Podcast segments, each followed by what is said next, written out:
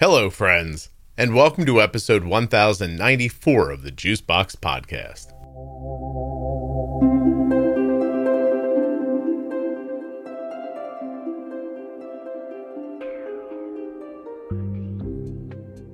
I'll be speaking with Kim today. She's 42 years old, a type 1, and a school teacher. Kim's got a uh, number of things going on here. She's had gastric bypass surgery, which we speak about. Her family has uh, a, a deep and rich history with autoimmune issues, and she's had three heart surgeries in total. There's more than that, even. So I'm not even scratching the surface on who Kim is. Please don't forget that nothing you hear on the Juicebox podcast should be considered advice, medical or otherwise always consult a physician before making any changes to your healthcare plan or becoming bold with insulin. As the end of the year approaches quickly, I just want to take this moment to thank all of you for subscribing and following and supporting the Juicebox podcast. It means the world to me, and I will absolutely be back for a 10th year of the podcast in 2024 because of the kind support that you all lend. If you're looking for community around type 1 diabetes, check out the Juicebox Podcast private Facebook group, Juicebox Podcast Type 1 Diabetes. But everybody is welcome. Type 1, Type 2, gestational, loved ones, it doesn't matter to me. If you're impacted by diabetes and you're looking for support, comfort, or community, check out Juicebox Podcast Type 1 Diabetes on Facebook. Today's episode of the Juicebox Podcast is sponsored by the Contour Next Gen Blood Glucose Meter. This is the meter that my daughter has on her person right now. It is incredibly accurate and waiting for you at contournext.com slash juicebox. A huge thanks to a longtime sponsor, Touched by Type 1. Please check them out on Facebook, Instagram, and at touchedbytype1.org. If you're looking to support an organization that's supporting people with type 1 diabetes, check out Touched by Type 1. Hi, my name is Kim. I'm a diabetic. Nice. Perfect. uh, how old are you? I am almost 42, 42 in a couple of weeks. Oh, I'm uh, for uh, I'm I'm I'm 52 in a couple of weeks. Ah, are you a July birthday? I am. As am I. Were you born on the golden day of July 7th? Is that the day you were born? That's yeah, of course. Is that what made it the golden day? Yeah, well, yeah. I mean, I seventh child born on the seventh day of the seventh month. I mean, you can't get better than that. Wow. Except my sister had two babies on my birthday, three years apart, and one of them was born 070707. She so she one ups me. It feels like what you're explaining to me is that this thing that you thought was very important turns out to be very common. Whoa, whoa, easy there. No, I have lured many people into magically having babies on my birthday with my magnetic pole of awesomeness. I'm like, you should also partake in the awesomeness of a July 7th birthday. Kim, I don't think you should talk about childbirth and then say ah. you have a magnetic hole or ma- what did you say? Why did you have to make it weird? Why did you have to you make it said weird? it. Come you on. You said now. it. I didn't say it. I just You have skewed everything all, all I did was listen to what you say and repeat it back to you. So in the weirdest way possible. I mean, you said it. All right, so you're 42ish. How old were you when you were diagnosed? Now you had a you had a misdiagnosis, is that right? I did. Yeah. So I was diagnosed as a type 2 diabetic in December of 2019 Okay. And went in with a my A1C was 14.8 Mm. um, when I went in. And I went in because I thought my sister had, um, so I was 37, 38. I was 38 when I was diagnosed. And my sister, my just older than me at 38, um, started losing weight. She was all shaky. It turns out she had Graves' disease. So I my hair is falling out and I've lost 30 pounds without trying, which is surprising because I had a gastric bypass at 15. Like weight has never been an easy thing for me. And um and I go in to get my thyroid tested because I'm like, oh, I probably have Graves' disease as well. And my thyroid was completely normal and my my uh, blood sugar, my fasting blood sugar, the nurse said to me, "Did you eat a donut before you came in? She's like calling to give me test results. And I was like, Ugh. or she said, Were you fasting? And I said, Yeah. And she said, You didn't like eat a donut on the way? And I was like, No, I'm not dumb. You know, like I was like deeply offended that she would suggest. And she's like, Because your glucose was a little elevated. And I'm like, Well, like, how high? She's like, 375. and I'm like, okay, well, I don't even, I know nothing. And so I Google it and everything says like seek medical, immediate medical attention. I'm like, great, I'm going to die immediately. And of course, when she called me to tell me this, I was eating homemade caramels, like just popping them one after another. So, are you in the Midwest? I am in Upper. Oregon, actually. Oh, I won't tell you where, so no one can come and kill me. Yes. Oh, you're the second person who said that in two weeks when I've been recording. They said I, I had this. I had to. I made a, an announcement. I said nobody go kill Dana.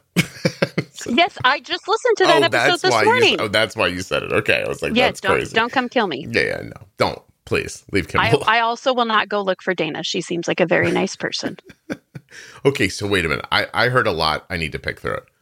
You had a okay. gastric bypass when you were 15 years old?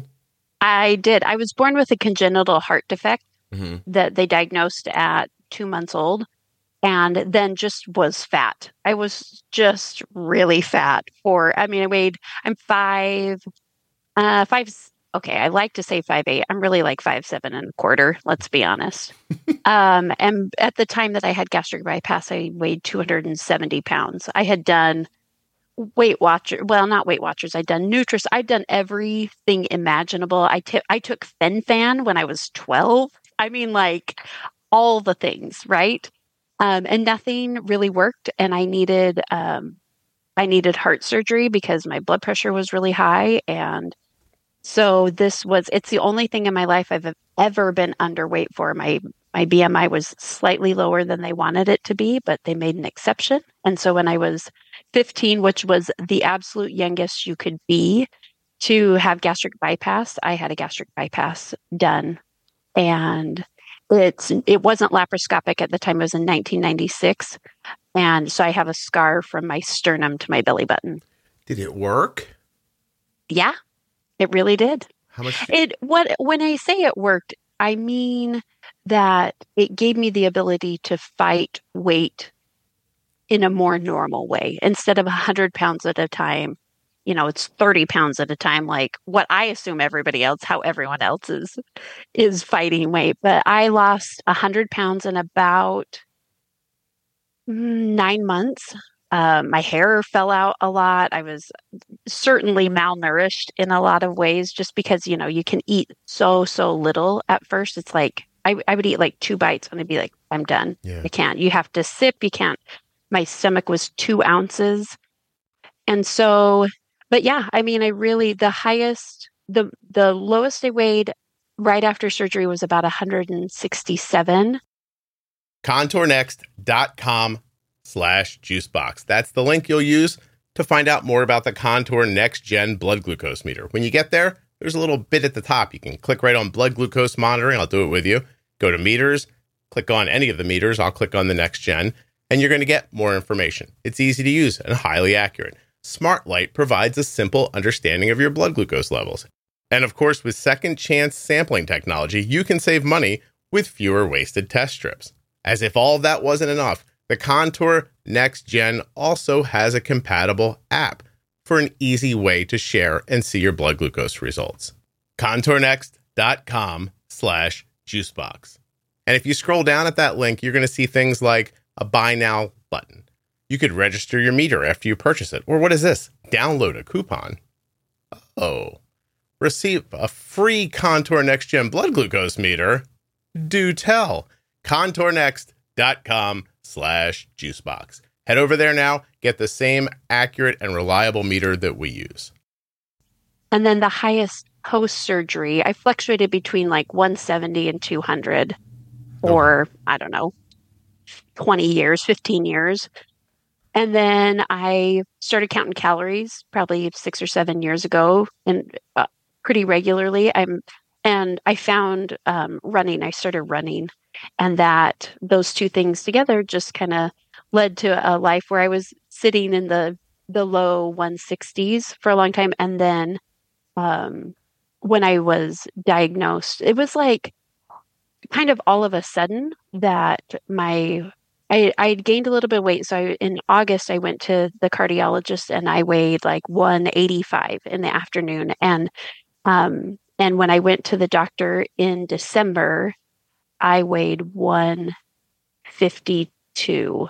So I'd lost 35 pounds without trying. I mean, just, you know, eating everything in the world and always hungry, always tired, blood sugar through the roof. And then because I was misdiagnosed for a couple of years, um, I controlled, I tried to control everything simply with my diet and I stopped eating everything I liked. I'm like a carbivore. If it's not a carb, I really don't want to eat it. So I Mm. wasn't eating very much at all because I'd cut everything that brought me happiness out of my life. I mean, food wise. Other- Still my family, my kids, my husband, I love them, my job. I, I didn't misunderstand that part. Don't worry. Uh, everything I cut everything I love out of my life. Food, basically, Scott. No, but everyone in your family struggle with weight, or are you like an anomaly? Um, I would say no. It, it's it's something that every single person in my family, like we just have crap genetics. I always joke. I'm the youngest of seven kids. I always joke that I'm the genetic trash left over after the other six kids because I've got, you know, a heart condition, diabetes. Like I just, my body's just crap. I'm like, thanks, mom and dad. Thanks for that. That was good of you. It's what was left that they had to work Yeah. with. Have you seen the the movie Twins with Arnold Schwarzenegger and Danny Sure. DeVito? Of course. from the 90s yeah and he's like i'm the genetic crap left after him i'm like that's totally i'm the genetic crap feel. left over after all the, all the others Did the um your heart? I, I just have to ask. I, I don't think the timeline lines up the way you explained it. But is the fen phen have anything to do with the heart issue? nope No. Okay. no and i didn't i really didn't have any adverse effect i lost like 30 pounds until i stopped taking it and then i gained 30 pounds back What did it do for you? Do you remember? I simply did not feel hungry Okay. like at all ever at all. Like it was a struggle. I was counting calories just to make sure i got enough food in my body. Yeah. Are you pissed that now the GLP ones exist and you had to get cut open to have that feeling? Uh, you know what? I am not. It it i can't imagine. I think about it now like the choices the medical choices my parents had to make. The year i had gastric bypass i had an, an appendectomy in february. I had an angioplasty in april and i had a gastric bypass in july Wow. I mean, it was just like this crazy medical year for me, but it changed my life. Like, I so I can't imagine all of the heartache and I'm sure prayer and and all of the things that went into it for them to make that choice for me. Mhm. I was on board because nothing worked. I mean, I just I tried hard at a lot of things and it was the only thing that worked. And then for a lot of years, I struggled with a lot of guilt, feeling like, oh, I took the easy way out until um, like 15 years ago, I was watching an episode of The Biggest Loser, at, which I love. Mhm. And um, a girl on the, the Biggest Loser was about my same age, and she'd had gastric bypass about my same time. And she weighed 300 pounds again. And I was sitting at like 180. And I was like, okay. What they told me when I had gastric bypass is that it 80% of the people keep 80% of the weight off. And I sit very firmly in that category. Mhm. So it changed my life. I would I would do it again even though I had a lot of complications since then because of it. So even with the the complications. You would still do it, right? Yeah. Um. Yeah. So I have a, a maybe an odd question. You have kids, right? You said. I do. Yep. So I always think that one day Kim Kardashian's children are going to grow up and go, "Hey, where's my big round ass?" And how come my lips aren't full? Why don't I look Right. like this? hmm Do you worry that, like, because you're thinner now? What if Sure. what if your kids follow in your footsteps? Like, what are you going to do for them? So um, it is it's it's something that has already happened. You know, we have um, both my kids have struggled one way or another. My daughter in particular, it's a powerful thing to say to a kid, "Look, I know exactly how you feel." hmm Like I, my daughter's lost sixty pounds in the last year. She's done a, a, amazing things. I'm super proud of her Wow. to, you know, taking some healthier steps. But, but at the the hardest points, I'm like, yeah, I know what this is like. I know how it feels to be 15 and have, you know, your life and be like this. So I think in a lot of respects, it is just because it's not like I'm like, oh yes, I'm so hot now. You know, it's Mm. not anything like that. Like it's like Dude, I and they see that I still work every day. I exercise regularly. I'm careful about what I eat. Like it they we just talk about the crappy genetics that I have now, the trash I have passed to them. You're welcome, children. yeah. Um, how old is she now? She's uh she'll be 16 this summer. She'll be 16. Okay. Mhm. So now I'm putting myself in the position of the people listening, and I'm gonna Sure. I'm gonna ask like, I mean, it, they're going to like some people are going to think you must be eating like Fritos with one hand and drinking Coke with another and snorting sugar, but is Nope. is, is that's not the case, right?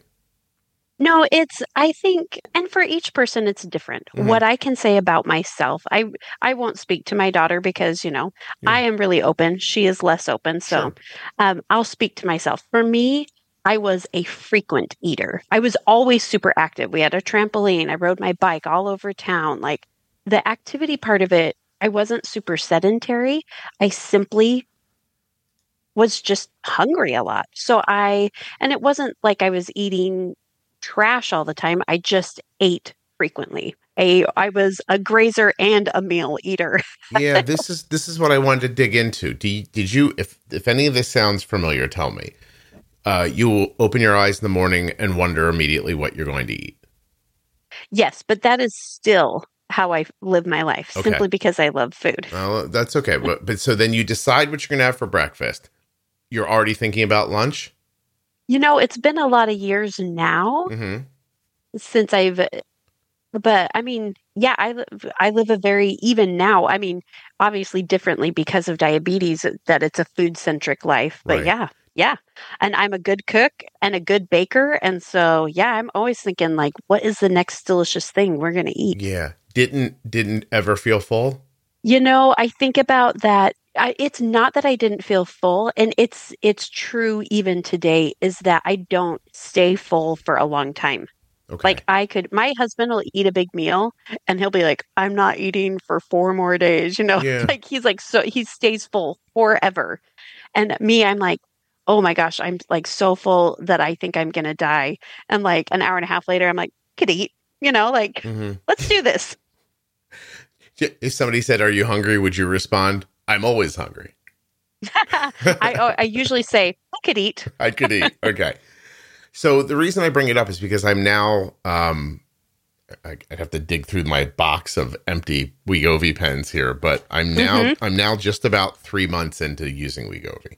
So I just and how are you liking it? well, I like being thinner. I can tell you that much. Sure. Yeah. Um, Yeah. I just injected my one milligram, my last one milligram dose. So I move up next week on Tuesday. So I'm pretty much Uh-huh. a week shy of three months. And I am 20 pounds lighter, maybe a little more. I look different. Like Uh-huh. I'm starting to look at myself and think like, oh, this is what I thought I looked like. Is this like the same thing as what you think you sound like? Are you photoshopping yourself in your brain? I might have been because I used to tell myself, like, oh, I just need to lose 20 pounds. Then I lost 20 pounds. I was like, oh, I must have been wrong about that because I didn't lose 20 pounds ago. All done. I lost 20 pounds and I went, uh oh. Yeah, Yeah. yeah, totally. yeah. Um, I didn't realize th- that part about the weight. I do want to say, in fairness to me and to give a pretty accurate picture, I'm one of those people you would categorize as carrying weight really well. Like you would, Sure. you would not have looked at me and said, I mean, I'll, I'll just say because I've said it on the podcast already, but like I, when I started Wegovy, I weighed 233 Okay. and you're Wait, how tall are you? five nine. But you would have you would have been hard pressed to peg me for more than about 180 pounds. Okay. It's just weird how I don't know how it it's masked is the Sure. only and, why after losing 20 pounds I looked and I was like, well, okay, I mean that's a it's a good start. But the point is, is this this GLP one like you know which would be Wegovy, Mounjaro, I think that might Right. be yeah, uh, uh, Ozempic, like these drugs, right? These new injectable ones. um, I physically can't eat very much food. Yeah. Um, and the and it's interesting because the closer to the injection day, like I'll inject today, I'll have I won't be able to eat a whole lot today. Tomorrow, the Mhm. next day, three four days, it'll be pretty much like that. As it tails off, the fifth sixth day, I can eat a little more. Like like I Uh-huh. could, but I'm not hungry. I so what I mean by that is I don't feel as full as quickly, but I'm just at this point now where I'm just not hungry. Um, Right. You know, and I didn't have all the draw to food that you've described or other people have described. My my wife my, my wife will come on here one day and talk about like the voice in her head that's like eat, you know. And by the way, she Uh-huh. also she also has a thyroid issue. Do you? I do not, but it is like my family is Autoimmune central? autoimmune. yes. Yeah. Like I've got a couple brothers with ankylosing spondylitis. I've got my dad has psoriasis. Type 2, it, well, type 2 is not autoimmune, Mhm. but like type 2 is running rampant, which is why I originally was misdiagnosed. Right. Thyroid issues, my mom and my grandma and my aunt are hypo hypothyroid. My sister's hyperthyroid. I mean, like, every, we're just a, a mess. Yeah, isn't it interesting too? I thought right away when you said it that you and your sister are similarly aged and around the same time developed an autoimmune disease. Which Isn't that crazy? well, it felt like there was a countdown timer on both of you. Like it see it feels that way. Yeah. I wonder the thing that like I have lots of of questions about, you know, how my like what triggered my diabetes, if you will, Mhm. or or how long I had high blood sugars and didn't know it because I just think you know like was it slowly creeping up? Like the it keeps me awake at night sometimes to think like how much damage did I do to my body simply because I was unaware? And I mean I ran a full marathon undiagnosed. Hmm. like a month before I was diagnosed I ran a full marathon. Well, listen, this is not scientific, but after you were di- after you were diagnosed and went on insulin, did you gain a bunch of weight? So I haven't gained weight. I didn't gain weight. So I, okay, I they put me on metformin immediately, and then I stopped eating like any carbs, and still my blood sugar was about two fifty regularly. Okay. And then they put me on, um, gosh, I can't think of the name of it. It cost me. I learned a lot about advocating for myself medically when I went to the pharmacy and paid a thousand dollars for a drug, and I was just like, well. This is what the doctor said I needed. hmm And so I just spent the money and I went back and he was like, Why did you do that? And I'm like, I know you said I needed this drug. And he's like, No, if it's ever that much, he's like, Never. He actually left the room, went and called the rep immediately in the middle of my appointment. You told me it would be this much for my patients. It is not like he was livid Yeah. that it co- that that drug cost me as much as it did. I'm hearing So uh, I'm hearing the Endocrine Society, I think that's what it's called, is starting to talk about um, metformin, like for a type 2 diagnosis, is not going to be an- Uh-huh. an, instant um, prescription anymore. I think they're going to start moving people towards these GLP 1 injections. uh, I think I could I could totally see how that would be awesome. hmm Yeah. but they put me they put me he put me on a drug that was um, essentially Lantus and Victoza, like a com- combination drug. I can't remember what it's called now. Had a weird name. Lantus and Victoza combo? Yeah, it was. Um, I'll, I'll look I tried to look it up earlier. I just can't remember what.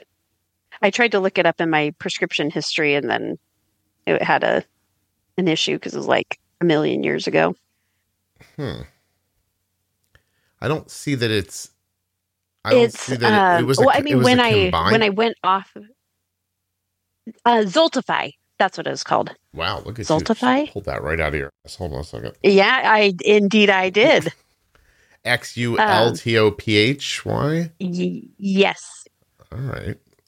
Let's see what that and it was. But what what ended up happening was it was just too much insulin for me, so I was having lots of hypos, Yeah. and so eventually, but I still needed an upper dose. Like I, I take Victoza, so I'm on um, Semglee, Victoza, Lyumjev, and I still take metformin. So those are my my four meds that I'm on. You're on Victoza? And- yeah. You should talk to them about a GLP, like one of the newer ones. I agree. I totally agree. And I have Yeah. an appointment next month. Honestly, if I can say a couple of things about the podcast, because I don't want to run out of time and not have the opportunity to say the ways that it has just changed my life. Hey, Kim, Yeah. before you do that, can I just say something stupid so I can put the ad here? Sure. Okay. Exultify uh, has a tagline. It says, When it's time to intensify, think Exultify. what in the world? Whoever wrote that, you should be ashamed of yourself. Intensify what? I don't know. Oh But I really didn't want to go too much farther without saying that uh, Yes. that Xultophy is a type 2 medication. I didn't want people to get confused. Um, Well, but are, and but they're giving it to you. Yes. So Okay. the the thing I want to say about the podcast is it gave me so I went to a the diabetes education course that was recommended by my GP. And it was I mean, it was good in some respects, but like I already knew what a carb was. I know that everything in our body ultimately breaks down to glucose. So I understood that fat and protein, I didn't know know it, but when they said fat and protein break down at different rates, it will cause a rise late, you know, at different times. I was like, okay, that totally makes sense to me. When there are people in the class who are like, no, fat isn't fat, it's not glucose, you know, like Yeah. so so it was helpful in some respects but um but a lot of it like i already understood a lot of it the podcast gave me information knowledge that i needed so that when i went to my endocrinologist i could communicate in intelligently Oh. and ask the right questions. And my endocrinologist is amazing. I absolutely love him. And the one of the main reasons is because he treats me like a partner in my care. I mean you re- i read on you know all the diabetes facebook pages and stuff about endos who are like this is how i do it. What i said to him is i said look i know that my my carb ratio is you know 1 to 15 i said i am almost never dosing that way. And the podcast gave me like the courage to dose appropriately for what I was eating and to try different things. Like I never, I'm a rule follower, so I never would have broken out of that box of, you know, I took the right amount of insulin. I waited this amount of time and I ate my bowl of Cheerios and went to 400. You know, like I took the right amount, but I want to ask you a question about that. So, is what you're saying is that they had your ratio 1 to 15, but your ratio needs to be stronger than that? yes. Okay. And so when I said my ratio needs to be stronger than that, and I said, I really, I feel like I'm just barely having enough insulin by the time my prescription renews. Can you prescribe me more? And what he said was, About how much insulin do you use a day? Let's prescribe it that way. And I said, Okay, um, the most I'm going to use in a day is, you know, 50 units Mhm. probably. And he's like, okay, we'll prescribe 50 units a day. So instead of like fighting me on, well, Kim, you should, you know, really eat fewer carbs, you're using less, he just was like, yes, you are managing. And I think probably if I had outlandish A1Cs and was trying to tell him how things were going, but my last, well, and also you helped me advocate. Podcast helped me advocate for myself to get some more testing and to get a CGM Oh, because I was diagnosed type 2 for two years. And my A1C originally fell from 14.8 to um, 6.8, I think is the lowest it was before I started fast acting, like um, Lyumjev. Oh wow, that's that's And incredible. hey, listen, you don't I- you don't have to stop yourself from saying I helped you. I I you were like you helped me. You helped me, Scott. It was all you. None Jenny, just you. Yeah, no, I'm just joking. I uh, usually I try to like separate myself in my head from that. Probably sounds pompous to people, but I don't think of it as me. I think of it as the podcast. But when you you at one point you said you helped me, and then you stopped. and You said the podcast helped me, and I thought, oh, that felt good. I could take that a couple of times. you can have it. You can have it. It because I just like it just gave me courage to take more insulin. And if I sit it, if I go to 300, to not stay there. Mhm. You know, and and I'm still MDI and I've talked to my doctor about doing a pump and he I I know that um obviously, you know, many people have had lots of success of keeping A1C low, but he's like, you won't have as good a control with a pump as you have. MDI is kind of what he told me because I have pretty tight control now. Like my my last, I will call it unassisted A1C was 5.9. When I Mm. say assisted, I have because of the gastric bypass. Um, I've I have to have iron infusions occasionally, Mhm. and because my I just don't absorb iron well through my stomach anymore, and and can become pretty anemic. Like my um my ferritin, ferritin is like has this huge range. It's like 32 to 250 yeah, is the something like normal range, yeah, right? Yeah. And mine was two Yeah. in December. Uh, I think my lowest was 11. Ooh, yeah. And you just you feel like you're so tired. You know, you feel like You know, I just described it to somebody recently, and I said the closest I can I can get to explaining to you what it feels like when your ferritin is that low is I just felt like I was dying. Like like Yeah, I was actually like worried I was dying. Yeah, you know what I mean? Like I'm like I don't know this feeling. It's very upsetting. I'm weak. yeah. I can't. I'm dizzy. Like this must be dying right here. You know. Um, I apologize for laughing when you said that you felt like you were dying and that your death is not funny to me, nor your feelings of death are not funny. No, I just Sorry, I laughed I, I think you were just laughing because I deliver words in a fun way. That's all. you really do. Yeah, yeah, You're yeah. very funny. Of course. Good job. Thank you. I'm hilarious. that's Well, by hus- the way, that's the thing I do online because it's so dry in writing. People Yeah. will people will say something nice about me, and I'll go, "Oh yes." I, I won't even say yes. I just go, "I'm hilarious," and I put a period. And I, in my mind, I'm like, "That's so funny," and then I think everyone doesn't know that that's supposed to be funny, and then I find that funny. so, Yes, yes. I teach high school. Yeah. And so I con- consistently am saying to kids, that was a joke, guys. You guys, that was a joke. Come on, you guys. yeah. I'm really funny. And the kids you know, they write in my yearbook at the end of the year and they were like, it's really funny when you think you're funny. because I do find myself hilarious. My husband always says that I'm I'm my own biggest fan. He's like, I've tried I've tried to be your biggest fan, Kim, but you you are an even even bigger fan of you than I am. I uh once in a while, every couple weeks, I re-listen. I just pick out an episode randomly and listen to it to make sure it sounds the way I want it to sound. Uh-huh. And uh, this morning, I listened to the diabetes myth about uh, snake oil, and Okay. I I have to admit, I laughed one time, and I thought it's probably wrong for me to laugh. at something that I said, but no, it is like if you're not gonna find you funny, really, who is? I guess we'd be in trouble. you have a responsibility to find yourself funny. so so the- let's make sure I understand this.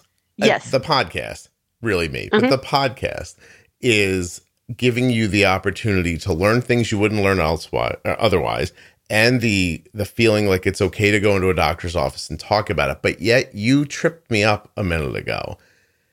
I don't agree with your doctor about a pump making your control worse. How, that's I agree. ridiculous. So I think I think that I don't know. I'm I'm kind of scared of a pump just because I've really I've been MDI for I've only been properly diagnosed for about well I guess it's coming up on 2 years. 2 years um Mhm. Halloween. yeah, 2 years on Halloween will be um and I'm comfortable MDI and so but I like when I listen so I haven't listened to a ton of the pumping um episodes because you know they don't apply to me. Well, a couple things. I don't care if you get a pump or not. That's my first thought. Mhm. The second thought is the pumping episodes do apply to you. They apply to everybody. It's just using ins- Sure. it's just using insulin. And third, it doesn't make any sense that for a doctor to tell you that your control would get worse if you moved off of MDI. The only way I can wrap my head around that is if the doctor believes you're being over basaled because that's what they do to MDI patients sometimes. They give them too much basal because they're afraid they're going to forget to bolus. And Right. maybe they just think that you're coming to this number through a little bit of luck. And if that's not the case, then I don't understand the statement about the pump. I think I think what he's thinking is because my average glucose is below the control setting on the pump. Like what is a pump? Like 120 is like well, what? I don't No, know because I don't all. have a pump. You can set um, so um you mean like your target glucose? No, like like where it will automatically like Oh, you're not just talking about a pump. You're talking about an algorithm. yeah, I guess Okay. that's what I'm Okay, thinking. okay. All right. Uh 112 and a half for tandem, 110 for Omnipod 5. Loop is the do it yourself algorithm. I Arden's target is Right. 85 on Loop. I think or 90 right now maybe. Okay. Yeah. So yeah, I I would absolutely if I decided like I wanted a G7 and I was like, "Hey, will you please write me a prescription for a G7 because that's what I want to do." And he was like, "Sure." And when I wanted a CGM, I said, "I think I would really like to know cuz I was finger sticking like, I don't know, 150 times a day. Not really, but you know, it just I Feels like it.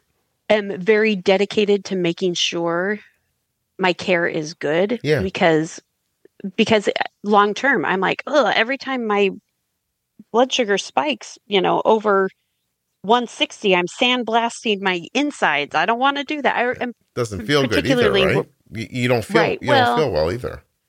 no i feel fine i Oh. could sit at 200 all day long and and be perfectly happy like i physically feel almost no adverse effects. When i was like 400 all the time yeah i felt like crap.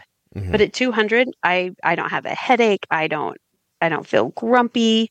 I mean i'm grumpy because i'm like ah freaking i totally screwed that bolus up or you know Hmm. whatever whatever thing that it's annoying to me. Yeah. um but physically it's it's scary. I wish i felt worse when i was high but i don't. Really does illustrate the um the one of the main issues with the higher blood sugar because it is causing you physical harm and Right. and if you don't notice it then you know why would you react to it right and because of the podcast because of you scott now we're getting to it there you go, there you go. Yeah. I switched my um setting to be between to to start my high alerts at 150 instead. If it went so 150 is my oh my set you high. good for you that's excellent it's it, it's the easiest and simplest way to lower your variability in your a1c is to lower your higher alarm Yeah, and so is is it always effective? Well, I the I was actually listening to Dana's episode this morning, and when you said that Arden, you rarely have arrow up or arrow down, I was like, well, someday, Scott, someday I'll not have arrows up or down, but I'm still in the land of just, you know, trying to figure it out, really, yeah and well, experimenting. I feel like that I'm like a i mean human petri dish. Yeah, two two years into it as an adult, hey, you're doing terrific. Like you know, that's just. I mean, no straight up. I I'm not over exaggerating. Like straight up arrow on a CGM, double up. Uh, I haven't seen a double arrow in forever. Uh, but a straight up arrow down or straight down arrow, we don't get those. So Right. like, and that's just a function of balancing your insulin against the carbs well. You know, Sure. but that takes Sure, time and- to figure out. Well, and I think um, like a little one of the reasons I would love uh, a pump, I think, is because I'm a teacher, and so when it comes to like getting ready for lunch, I'm not like, well, excuse me for a second, classroom full of 50 kids. I'm going to walk into the other room and shoot up, uh, you know, a little insulin. So, um, Would you feel differently about pre-bolusing for a meal in front of the class if it was with a pump? Do you think? I would have no problem with the pump because it'd just be like boop boop. And I am not. I know some people feel um, shame with diabetes, or they they want to hide things, and I am simply not that person. Like my, we did a meme contest. I'm a choir teacher. We did a meme contest at the end of the year, and it was like this meme of, and it said Mrs. Uh, Mrs. Kim, because you don't want to know my last name, teaching, trying to teach choir, and then in the back it's like this lurking figure um her low alarm you know so it's like i i tend to sit lower rather than higher because i would rather treat really quick, then sit at 200. hmm You know, it's it's easy to just eat it.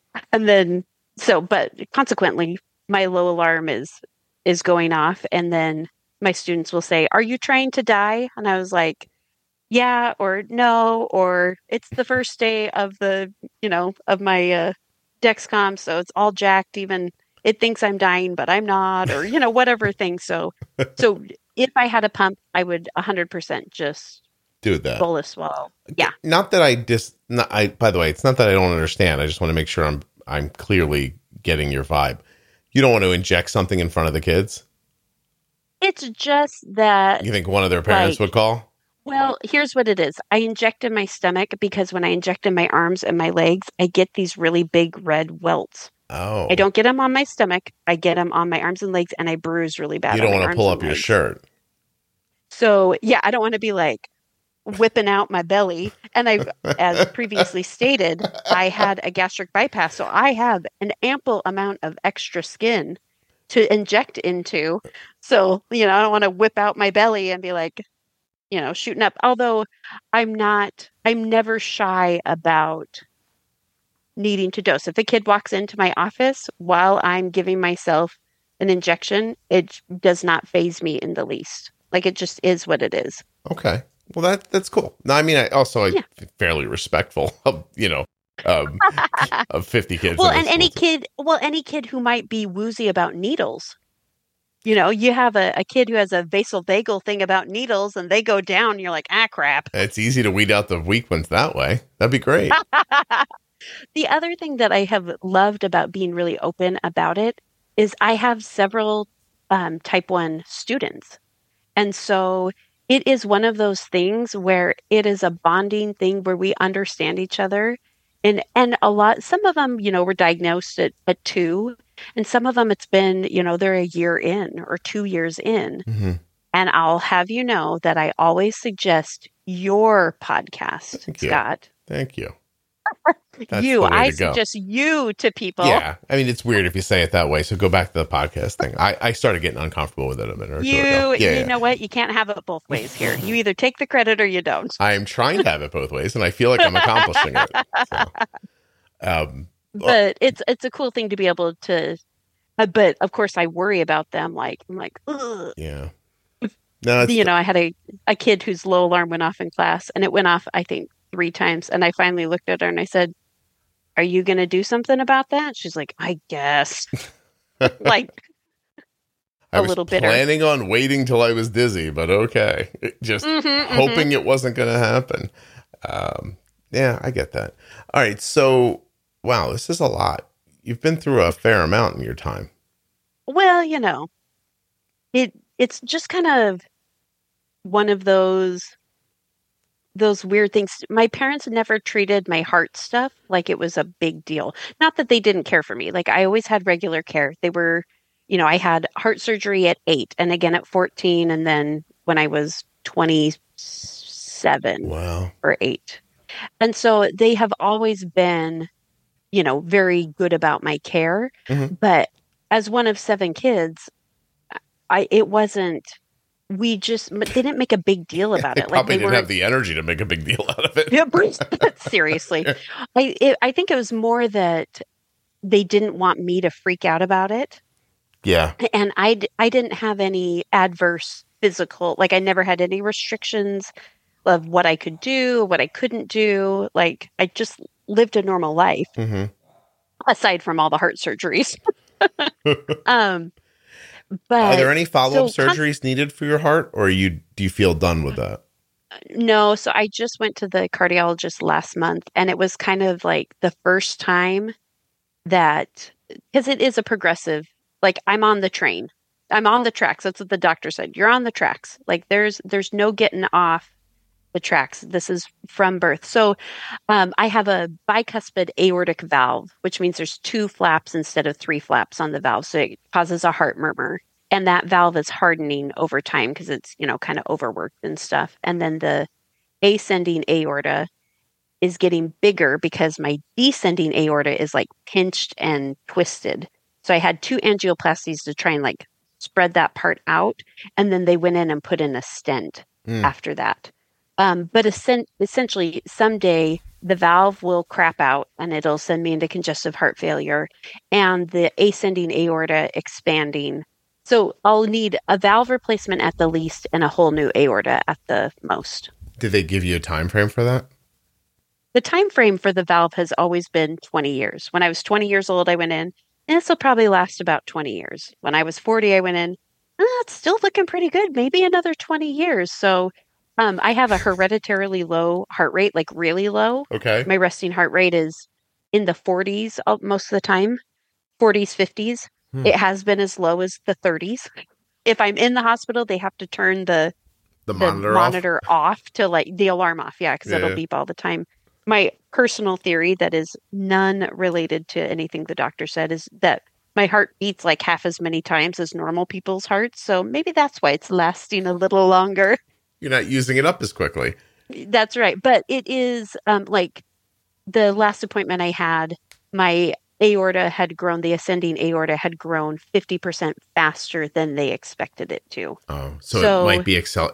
And that's probably another it, reason why you're so careful about your blood sugar, too. Yes, yeah. because I already have all of these comorbidity factors. Yeah. It's like, have you seen The King of Queens? Uh, uh yes. You ever seen that show? And, you know, Kevin James is a heavy guy and Leah Remini's the skinny thing, but mm-hmm. she smokes and they're meeting with their life insurance guy and they each have these bad habits and they're like trying to outdie one another. And so my husband and I always talk about like, I'm like, dude, I'm totally gonna outdie you. Like I will die first. There's there's no two ways about it. I got like 85 things. It does I could have could be the the cleanest living human on the planet. I'm still gonna die before you eat another cheeseburger. you have a very good um, attitude about all this. Well, I I feel like what are my options? Can I control whether or not I have a heart condition, whether or not I have diabetes? I cannot.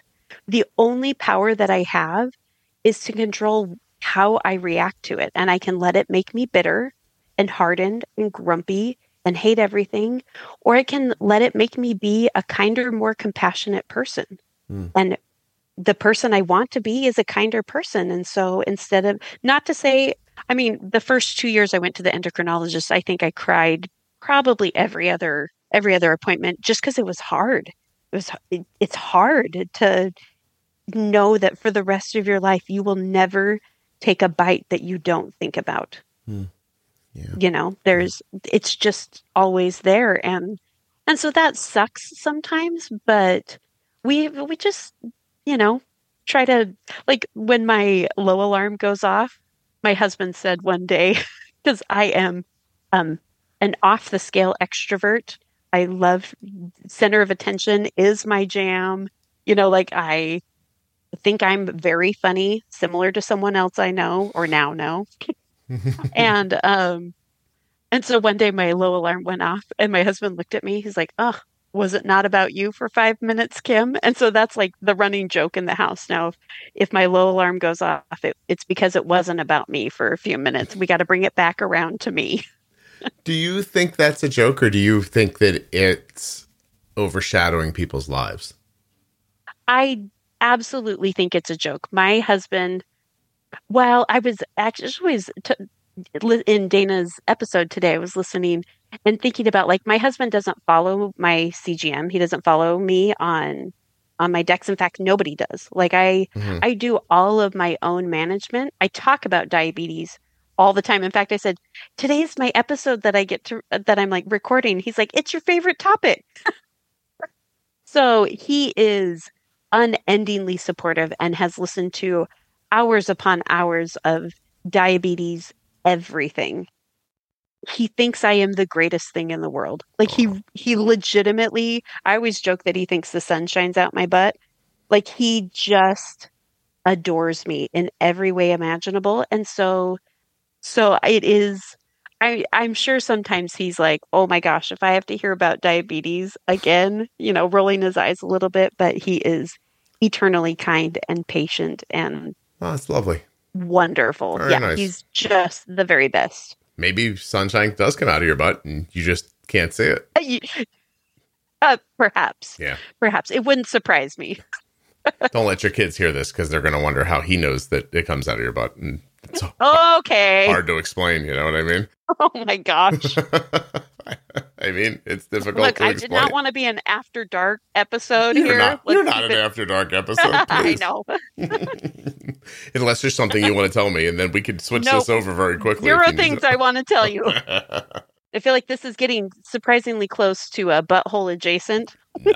What a great title, though. I'm proud of myself oh about that Oh my title. gosh, that was I laughed out loud multiple times Mm. in that episode. I was just like, "Oh my gosh!" I was at a family gathering recently and people were talking about things they were proud of. And I said, I one time thought to call a podcast episode Butthole Adjacent. and I wasn't kidding. Wait, are you going to call my episode Sunshine's Out My Butt"? No, of course not. It's not a Oh, real thing. come It's a thing you made up. Shh, whatever. Not- you don't know. It's not even it's not even real. It's not even real. Yeah, I don't know what to call yours. You could simply say that I'm delightful. That's what I like to Don't say. don't go fishing, Kim. That's it's ugly. You know what I mean? I did it already. We both can't do it. we, we we both Dang can't do it, go you got to it first. Oh, I uh, please. I got people are now laughing. They're like he does it every time. Uh, and I don't do it every time. Sometimes I I would like to believe that, but it's just not coming to me. I have to be honest. I think uh, self-deprecating humor is the best humor. So It is. It is so funny. yeah, A hundred percent of the time. you're never gonna know Funny. how how serious or not serious I am about the things I say about myself. I will tell you this. I'm uh, here's the thing I'm proud of. I know I have a reasonably comedic mind because you know how when people think of things and they seem off kilter, you're like, they must really think about that. You know what I mean? Like they they joke about Yeah. something horrible and you're like, they probably really think that. They probably are gonna kill a hitchhiker. Like like that kind of stuff. I um I think the things that pop into I don't think I'm I'm I'm I know there are things that pop into my head that I string together and say that I have literally zero connection to. They Yes. just they just seem like the most bombastic, ridiculous thing to say in that moment. yep. And so Yeah. I my wife used to be like, "Are you like thinking about that?" And I'm like, "No, not at all." I'm like that. I'm like, random stuff doesn't just pop into your head. She's like, "No." I'm like, "All right." She's Um, like, no, I'm not a freak, Scott. and she goes, "But you'll say it like like we'll leave her mother's house, and her mom will be like, "What do you guys got planned for uh, the rest of the day?" And I'll say, I'll I'll just very dryly, I'll say. Oh, you know, we have a little bonding time coming up. We're going to pick up a homeless person and murder them just to see what it feels like to kill a person. And um and then they're staring and I go, "Goodbye." Now, some people would call that comedic timing, and other people would call that being a sociopath. Yeah, they're wrong about messing- that. Yeah. I'm messing with Yeah. Now, don't now if a bunch of homeless people start disappearing near my house. There you go. There you go. There you go. I don't think you shouldn't look into me. I'm just saying. I'm just saying, like But- really strange things pop into my head that I have no real association to.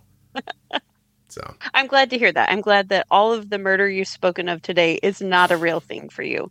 Yeah, mur- murder's a new thing. Yeah. I'm just getting it. I'm just getting into it now. It hasn't really. I don't know where it's going to go yet. Uh, but but seriously, like just even like dumb joking. I also don't get why you can't joke with people about things. Like like I know it makes you uncomfortable. Like if I were to start talking about like you know.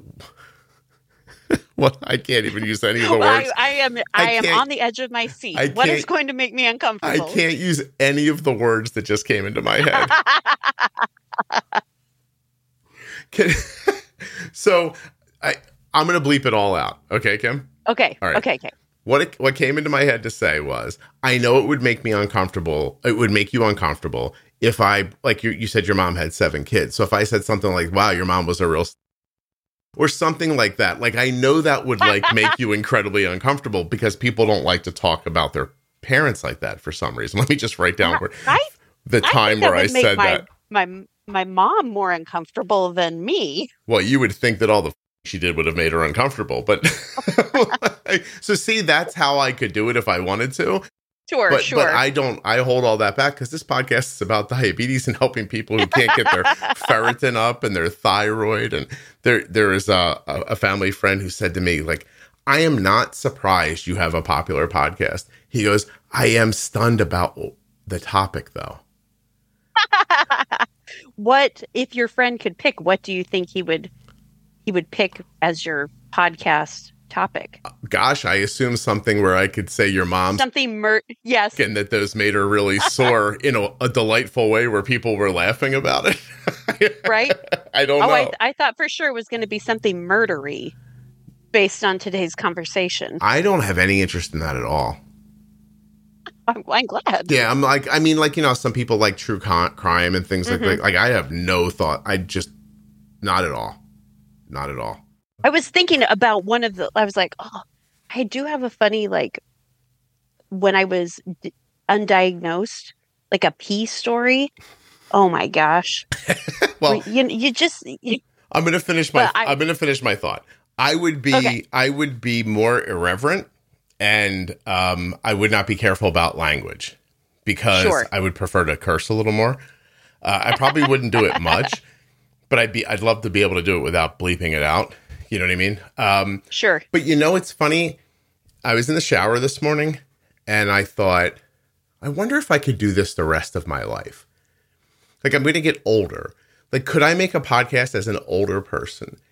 and I and I had this like fleeting thought of like having a podcast calling described and then I would just pick very like simple things and describe them. And I'm like, I don't think that's a podcast, but that's what popped into my head this morning. Like a blade of grass or grout in between the tile. I could just go to where those things were, set up a a, a, uh, a microphone, and then very meticulously describe what I was looking at. Maybe the episodes would be like five or ten minutes long. And then I was like, that's probably not a good idea. well,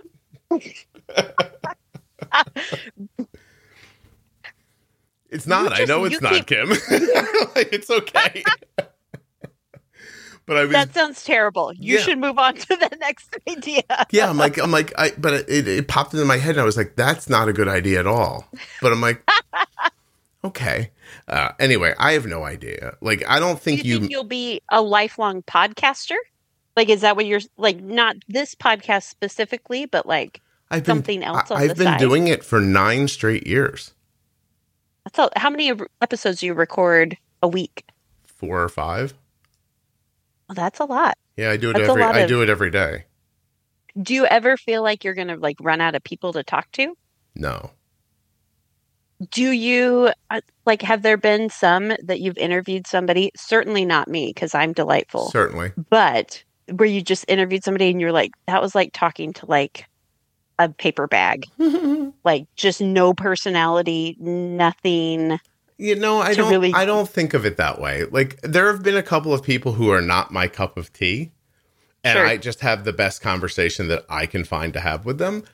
Okay. And then when I, then of course their episode sits for a while before it gets edited and put online and then no no no they all do i, I see where you thought sure, i was joking sure. but but but when i go back and edit it i do recall like oh i don't re- i didn't enjoy this and then right. there's this moment inside of me where i go just like lose it like delete it and like email them go hey i'm sorry like uh like i could uh, your file got corrupted uh, but but but if I, I, get an email tomorrow, so help me. I'm going to send you that one just for fun. But um but I've never done that and I'm glad I haven't ever done that because those are some of the episodes I get the most mail about sometimes. So what really? I've I've learned that they're they're not my cup of tea, they're someone's cup of tea. Sure, sure. You know, so I just interview them the same way I would interview anyone. There are people who are not natural talkers. Like I interviewed a guy a couple weeks ago. It was a great interview, but the truth is, if I didn't fill it would have been 18 minutes long. Right. And but what I think what I've learned over time is this might be a little bit too behind the scenes, but there are some people listening who really do just want to hear me talk. And there are some people listening who want who I, I it's true, right? And then there are some people listening who want to hear me talk to another person. And there's some people sure. who are putting up with me because the things I get out of the people. Um, and there's some people who just think there's great diabetes content in here, and they're like, oh, if I have to listen to this asshole to get the good diabetes content, I guess I will. And like, and that's all like whatever. Like it's it's all fine with me. Um, but I don't. I used to get scared. I used to think like, oh, I'm going to talk too much in this one because they're not as talkative. But now I'm just like, well, that's Right. what that's what this one is. Like it's okay. Sure. You know, and you talked more than me in this one. Did I now? For sure. I'm teasing you. No, yeah, for sure. You're, this one's going to be about like 60 40 you. Okay. I can tell. I mean, I don't know. What is it usually? Is it? Mm, it's usually there 60 a kind of a? it's usually 60 40 me. Oh, I like I up my game today. I Mhm. am a talker. Clearly. Yeah, I So- I I I real there were times I didn't want to run you over because I didn't like the way it would feel for the flow of the conversation, but I did want to say something and I couldn't get in. Oh, sorry. Don't be sorry. My my mom my mom always in the back of my head because I'm so extroverted. In the back of my head is my mom saying to me, "Listen more than you talk, Kim. Ask more questions, Kim. Well, do you- can- it's not all about you." well, forget the not all about you. I don't like it when people say that. By the way, when people say that to me, you know what I think privately in my head? Uh, go Mhm. f- yourself. That's what I think in my head when I, people say that. But um, in my private life, I'm like, yeah, okay, you can talk more if you want. You know, I'm not. Sometimes I'm talking because no one else is talking. But here's a really Sure. ser- here's a serious question. It's going to sound like it's not a serious question. Are you a little fat girl in your mind? yes. Yeah, because I'm a fat boy in my mind. Yeah, forever. And I had a friend the other day who's also a diabetic. And because of the podcast, I'm like, you should go back and get more testing done because my friend is, anyway, I don't need to go into my friend's medical history, Sure. although it's fascinating. Um, but they're a, a bigger person. hmm And, and like I said, I love to bake like so, so much. And I'm not going to lie. I am an excellent baker. Like if I ever decided not to teach, I would open a bakery. But they were saying to their wife like i know you should never trust a, a skinny cook but but kim defies this and i was like that's because i am fat in my heart he's like i knew you were going to say that Well, not only that. because yes yeah, yeah, yeah. in my mind yeah. in my mind it, it took me so i had gastric bypass in 96 when i was 15 it took me probably 15 years before i didn't panic if i had to eat in like a a buffet kind of setting that i didn't think in my head everybody is watching every bite i take Oh, okay. 15 years where and i had been at a, a normal quote unquote normal weight for all of those 15 years hmm like Yeah. maybe a little chubby but not morbidly obese like i had been I feel like it's that like feeling of like you, you seem different than other people. And then, although I grew up in a different time, like being like chubby was different when I was young. I don't know if it's the- if it's the same now or not, but uh, you felt different enough and outside the norm enough that you were working harder to be accepted.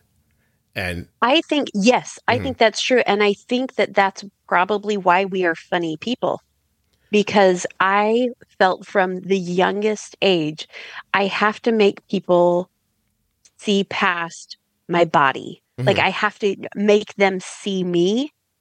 And so i have always been the fat funny girl you know that's just and now i'm just funny and with probably some body dysmorphia going on. So i have the opposite thing in pictures. Like in my mind i'm really heavy and i'll see a picture of me and i'm like whoa. Like i am a lot thinner than i thought i was. Hmm.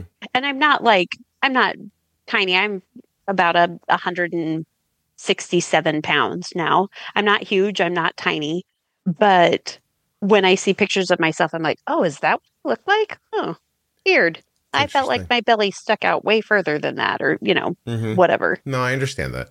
I, I, I'm not sure for myself. Like, I don't think I was trying to make people like me, uh, but I did. I did like what you said about like feeling like you're magnifying your personality. Like, make sure they Yeah. see this part, and or so they don't notice the other part. And it's not crazy, by the way, because there were. I knew people who were very athletic who also had a lot of thoughts, but people just thought of them as athletic people sure you know Sure. so i you know you do want to get in front of that like it's almost like you're like look i know you look at me and i look chubby or whatever but uh here are the thoughts but i am head awesome yeah yeah please consider judging me on this instead you know. My sixth my sixth grade teacher um i my next door neighbor was like one of the cool kids in class you know he was popular. Mhm. and um we rode the bus together and we were great friends. We hung out all the time. We jump on my trampoline. We played basketball at his house ride our bikes around whatever. My sixth grade teacher said to my mom at parent teacher conferences, it's it's like the kids don't realize she's overweight because she hadn't seen a kid who was sick and I was I weigh less now than I did in sixth grade. Like I weighed 202 pounds at the end of sixth grade, as pr- and probably five six. That's incredible. Um, or five five. Yeah. So I have always not been a little bit overweight, but significantly overweight. Mhm. And I don't think she'd ever seen um, a student who wasn't an outcast because of that. And Yeah. instead of being a shrinking violet and hoping no one would notice me, I was, you know, the, The polar opposite, like yeah, yeah. I was. seeking all of the attention. It's funny you said that because I was going to make the point. Like, I was not a sad clown. Like, I Mhm. no, I just Same. was. Yeah, yeah. Like, I was a person people enjoyed and liked and Mhm. felt, and felt confident. Just it felt like I was in the wrong body for my personality. Like, do you know what I mean? Like, Yeah. like it's almost like the the words and the thoughts coming out of me didn't fit what people would expect how I looked. And I don't know if they even. Sure. I have no idea if they thought that or not. And I don't even know how consciously I was aware of it as a younger person Right. you know Right. like it's it's easy to think back on it and and pretend you knew but i don't really know i have no Right. idea no Totally. idea really yeah anyway uh it turns out i may just be glp deficient which is a thing they're What? they're starting to talk about now so there's uh weight doctors i don't have enough on it to talk thoughtfully about it yet but they're starting to look into the idea if similarly to like thyroid situation. Like, you know, if you're hypothyroid, you are making, you know, the hormone but not picking it up well, or like, you know, the Right. way the way your body can't kind of produce or process uh, iron per- well. Like, Right. perhaps I just have like my body's making GLP, but it's not using it correctly. So by flooding by flooding it by giving it extra, the same way when you take like your Tirosint or your Synthroid, like somebody takes that, you're kind of Right. flooding your body with that that thyroid hormone, and then your body's able to pick up enough of it to work normally from that. And it's there, so there are people thinking that that might be the situation because I have to tell you, as much as I'd like to say, I am eating slightly differently, like foods. Like I've incorporated a couple of other foods um, that are healthier than what I normally do. But overall, I am not eating that much differently than I was before, and I'm losing. Interesting. And I'm losing weight. So it almost feels like this thing was missing, and once you put it in, it was there, and you get the added benefit of it making you feel full, so you can't overeat. And Right. you know, and it does shut off your brain from thinking about food completely. That's I when mean you for me. when you eat, do you feel do you get the same are, are you a person who takes joy from eating? I wasn't before, Typically? but I'm really not now.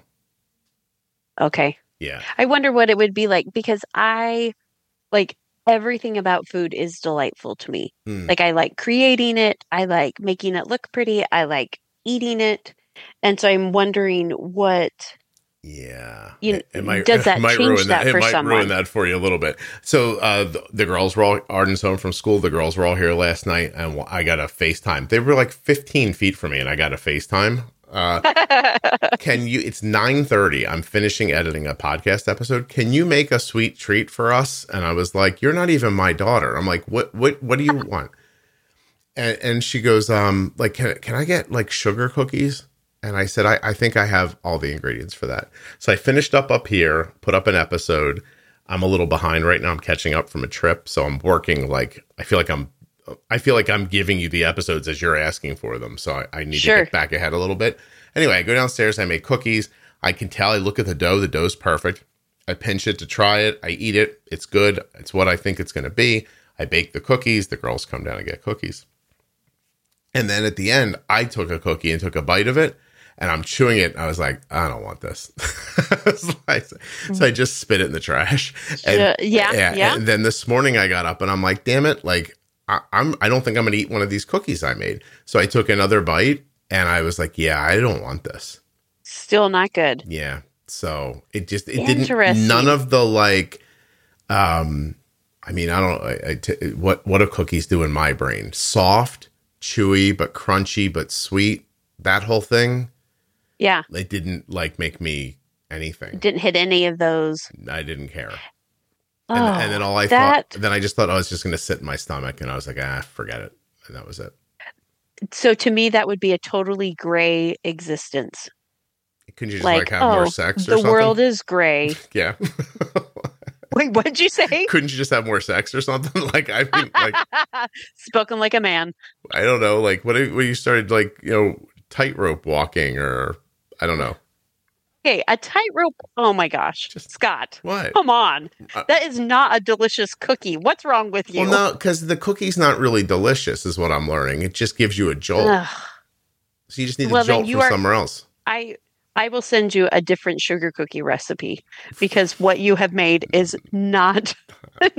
you are not doing it right. Try riding a motorcycle with one eye closed. See if that does it for you.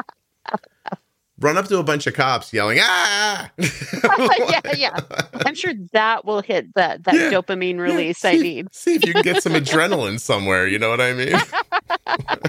Just start yelling, "I'm crazy!" and run towards the cop. Run, wave your hands in the air. I bet you that'll get you all lit up for a while. I, I, I honestly, what it, what it's, what it's telling me is that those I, that those ways that you contextualize and anybody, most people contextualize food, they're not real.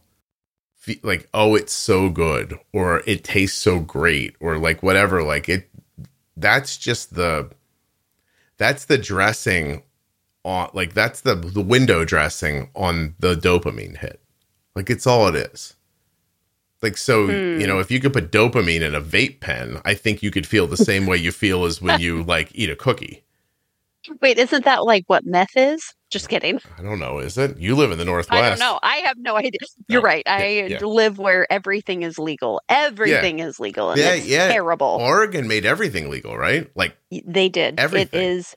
i wonder what Yeah, the long-term impacts of that are i bet you it'll end up being a net Oh. positive eventually No, you don't I think so? no, I no, because I live. I live it every day. what I are you seeing live seeing the impact of that not being. It's it's it is awful. I think it's awful, um, because there is no because because people who are under the influence of X Y Z whatever don't care for themselves or their environment in a in a way that you or I might, uh, who are oh I I can only speak for me. I am not under the influence of anything besides insulin. well But they, there are, you know, lots of places in our town that aren't safe any longer, and the police can't do anything because it's not a crime to do drugs out in the open. It's not a crime to, I, yeah. So, Well, here's I what, don't know. here's what I'm going to say. Not that I want to see somebody doing meth at the 7-Eleven, but right. the proponents of this idea are saying that things were so out of control in Oregon to begin with that obviously what was being done was not helping anything. And, Sure. and that, that that ratcheting it up more wasn't going to do anything else except make it more black market and underground and that kind of stuff. So uh, you're not helping people with drug addiction. You're just saving yourself from seeing those people. I think is the idea behind it. Um, uh, Portland saw a record 88 homicides in 2021, a 54.4% increase over 2020. They uh, cops tie that to turf wars between drug gangs. Uh, causality is uh, ultimately unclear. Homicides increased at a greater rate, 58.3% from 2019 to 2020. So I think what they're saying is if you take away the illegal nature of it, you might fix other things. I mean, I don't know. Like I'm not a soci- sociologist, so a person who pays attention to people and knows what they're doing, um, like that. But it's not worth not trying. And I'm happy if they're trying it in a state that I don't live in. So we'll see how it goes. Right. Yes. so we'll Oh. see how it goes. It's easy to it's easy to have an opinion when you're not living the day to day. Are you like personally seeing it? So I would say what we have seen in our town is, and I'm not in Portland, but I have seen Portland. Portland's downtown is like businesses are moving out. They are Portland is, uh, in my opinion, a disaster. It is just there. There is trash, and there are tent cities. There are people just I don't. uh, It's it's Yeah. crimes crimes being committed all over the place that they simply are just not Doing dealing with well. any longer. Yeah. So I now I'm not in Portland. What I see on the streets of my own town are big piles of trash, urine, feces in front of businesses, throw up, um, needles in parking lots. You know, Yeah. two blocks from a middle school. Well, well, you can So start. to me, yeah.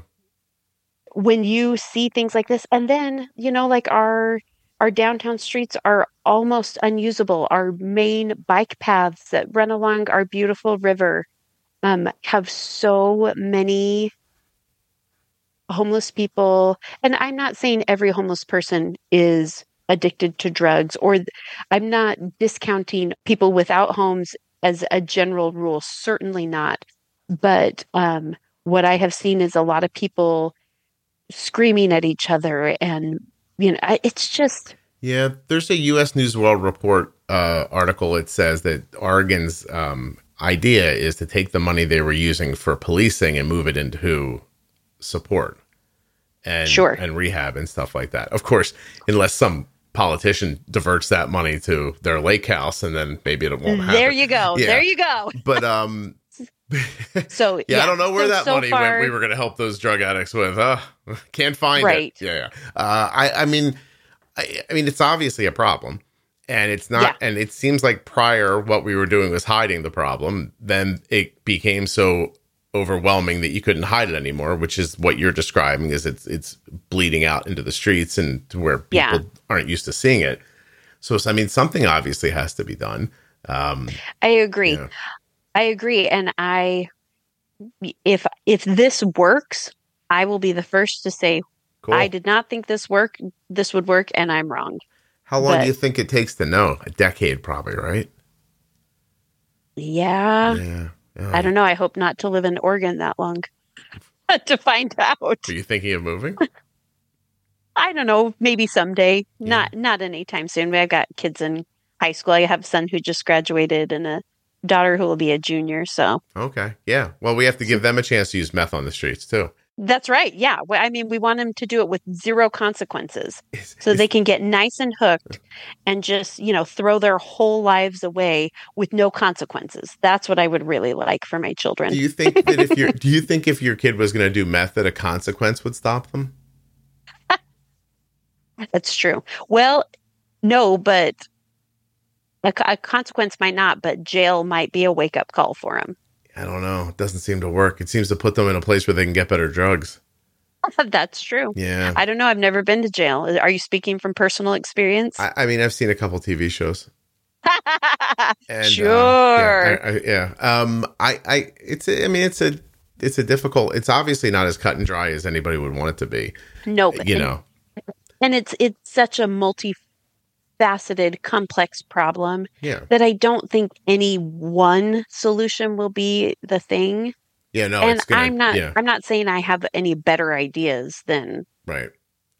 Yeah, no, I understand. I mean, I, I use as an example, like if if consequences were a deterrent, then like there'd be no teen pregnancy, because because teens would go, well, I'm not going to have sex because the Sure. consequences of that are making a baby that I'm not prepared to take care of. But that doesn't Right, stop- totally. stop, anybody.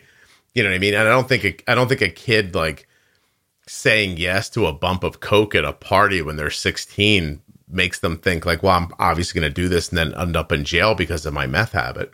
Yeah, you know. Wait, you mean teenagers don't think things through? Do you think anybody all thinks the things? way? You think anybody thinks things through? I like it when we say Um, that, like about teenagers. Like I know a lot of adults, uh, and they're not any more well thought out than anybody else. so I would hope. I would hope as an adult that I think things through better than the teenagers I I teach. Yeah, I don't know. I'll get you drunk at a party and offer you coke and see what happens. you might be like, ah, I got a heart condition and diabetes, and let me see it. that. Yeah, let me see that. You can't outdie me. Yeah. All right, Kim, you're delightful. Thank you so much. yes. Yeah. Um, we're gonna we're I don't know what we're gonna call this episode still. I'll figure it out when I edit it. Um, but I do really appreciate you coming on and doing this with me. Thank you. Yeah, it was awesome. Thank cool. you. Of course. Hold on one second for me.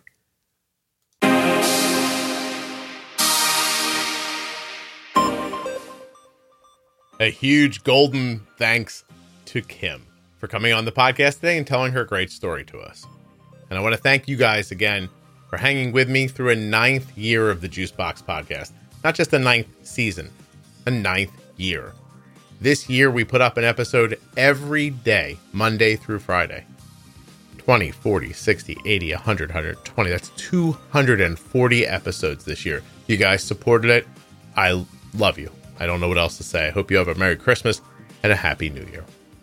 Wait do you see what I have coming. Oh, you know what? On the last episode of the year, I'm going to tell you a little bit about what's coming on January 1st.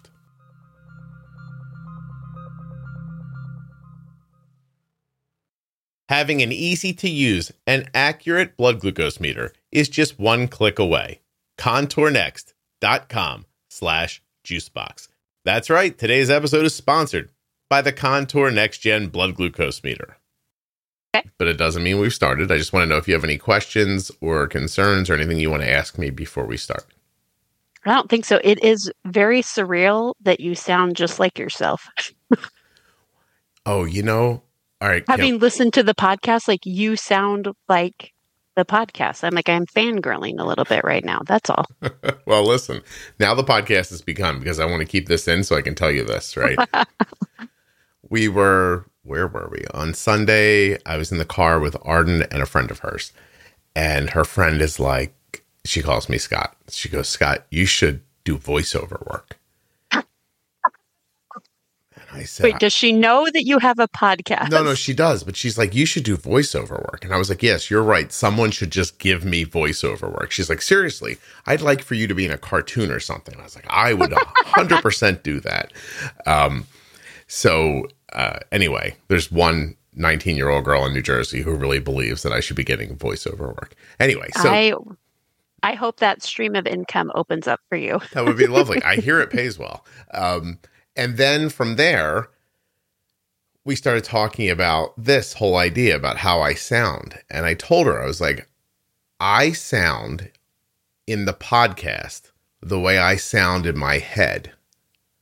But when I record myself on my phone, I don't sound the way I sound in my head. Interesting. Yeah. Yeah, because I mean, frequently when I hear a recording to myself, I'm like, oh, that really how I sound? That's too bad. yeah so i i spent a little bit of time a couple of years ago and it, i don't want you to think it's like it's some great change but i tuned my voice on the podcast to sound the way i think i sound I like it. yes I like it. so I mean, why not? you're hearing me the way i hear me in my ears when i'm walking around Okay, well, good job. thank you, You've done a great job. i don't know if everybody You sound hears- like you. or but here kim here's the freaky thing what if that's not how i sound to other people in real life it's, just how i sound to myself Someday, if we ever meet in real life, I'll be like, Scott, you have a very skewed sense of how awesome you sound in real life. Can you imagine if I was like, "Hey Kim, what's up?" You were like, that would be awesome. you're like, "What do you think you sound like?" anyway, um, in, introduce yourself. Don't use your last name. We'll keep going. Okay.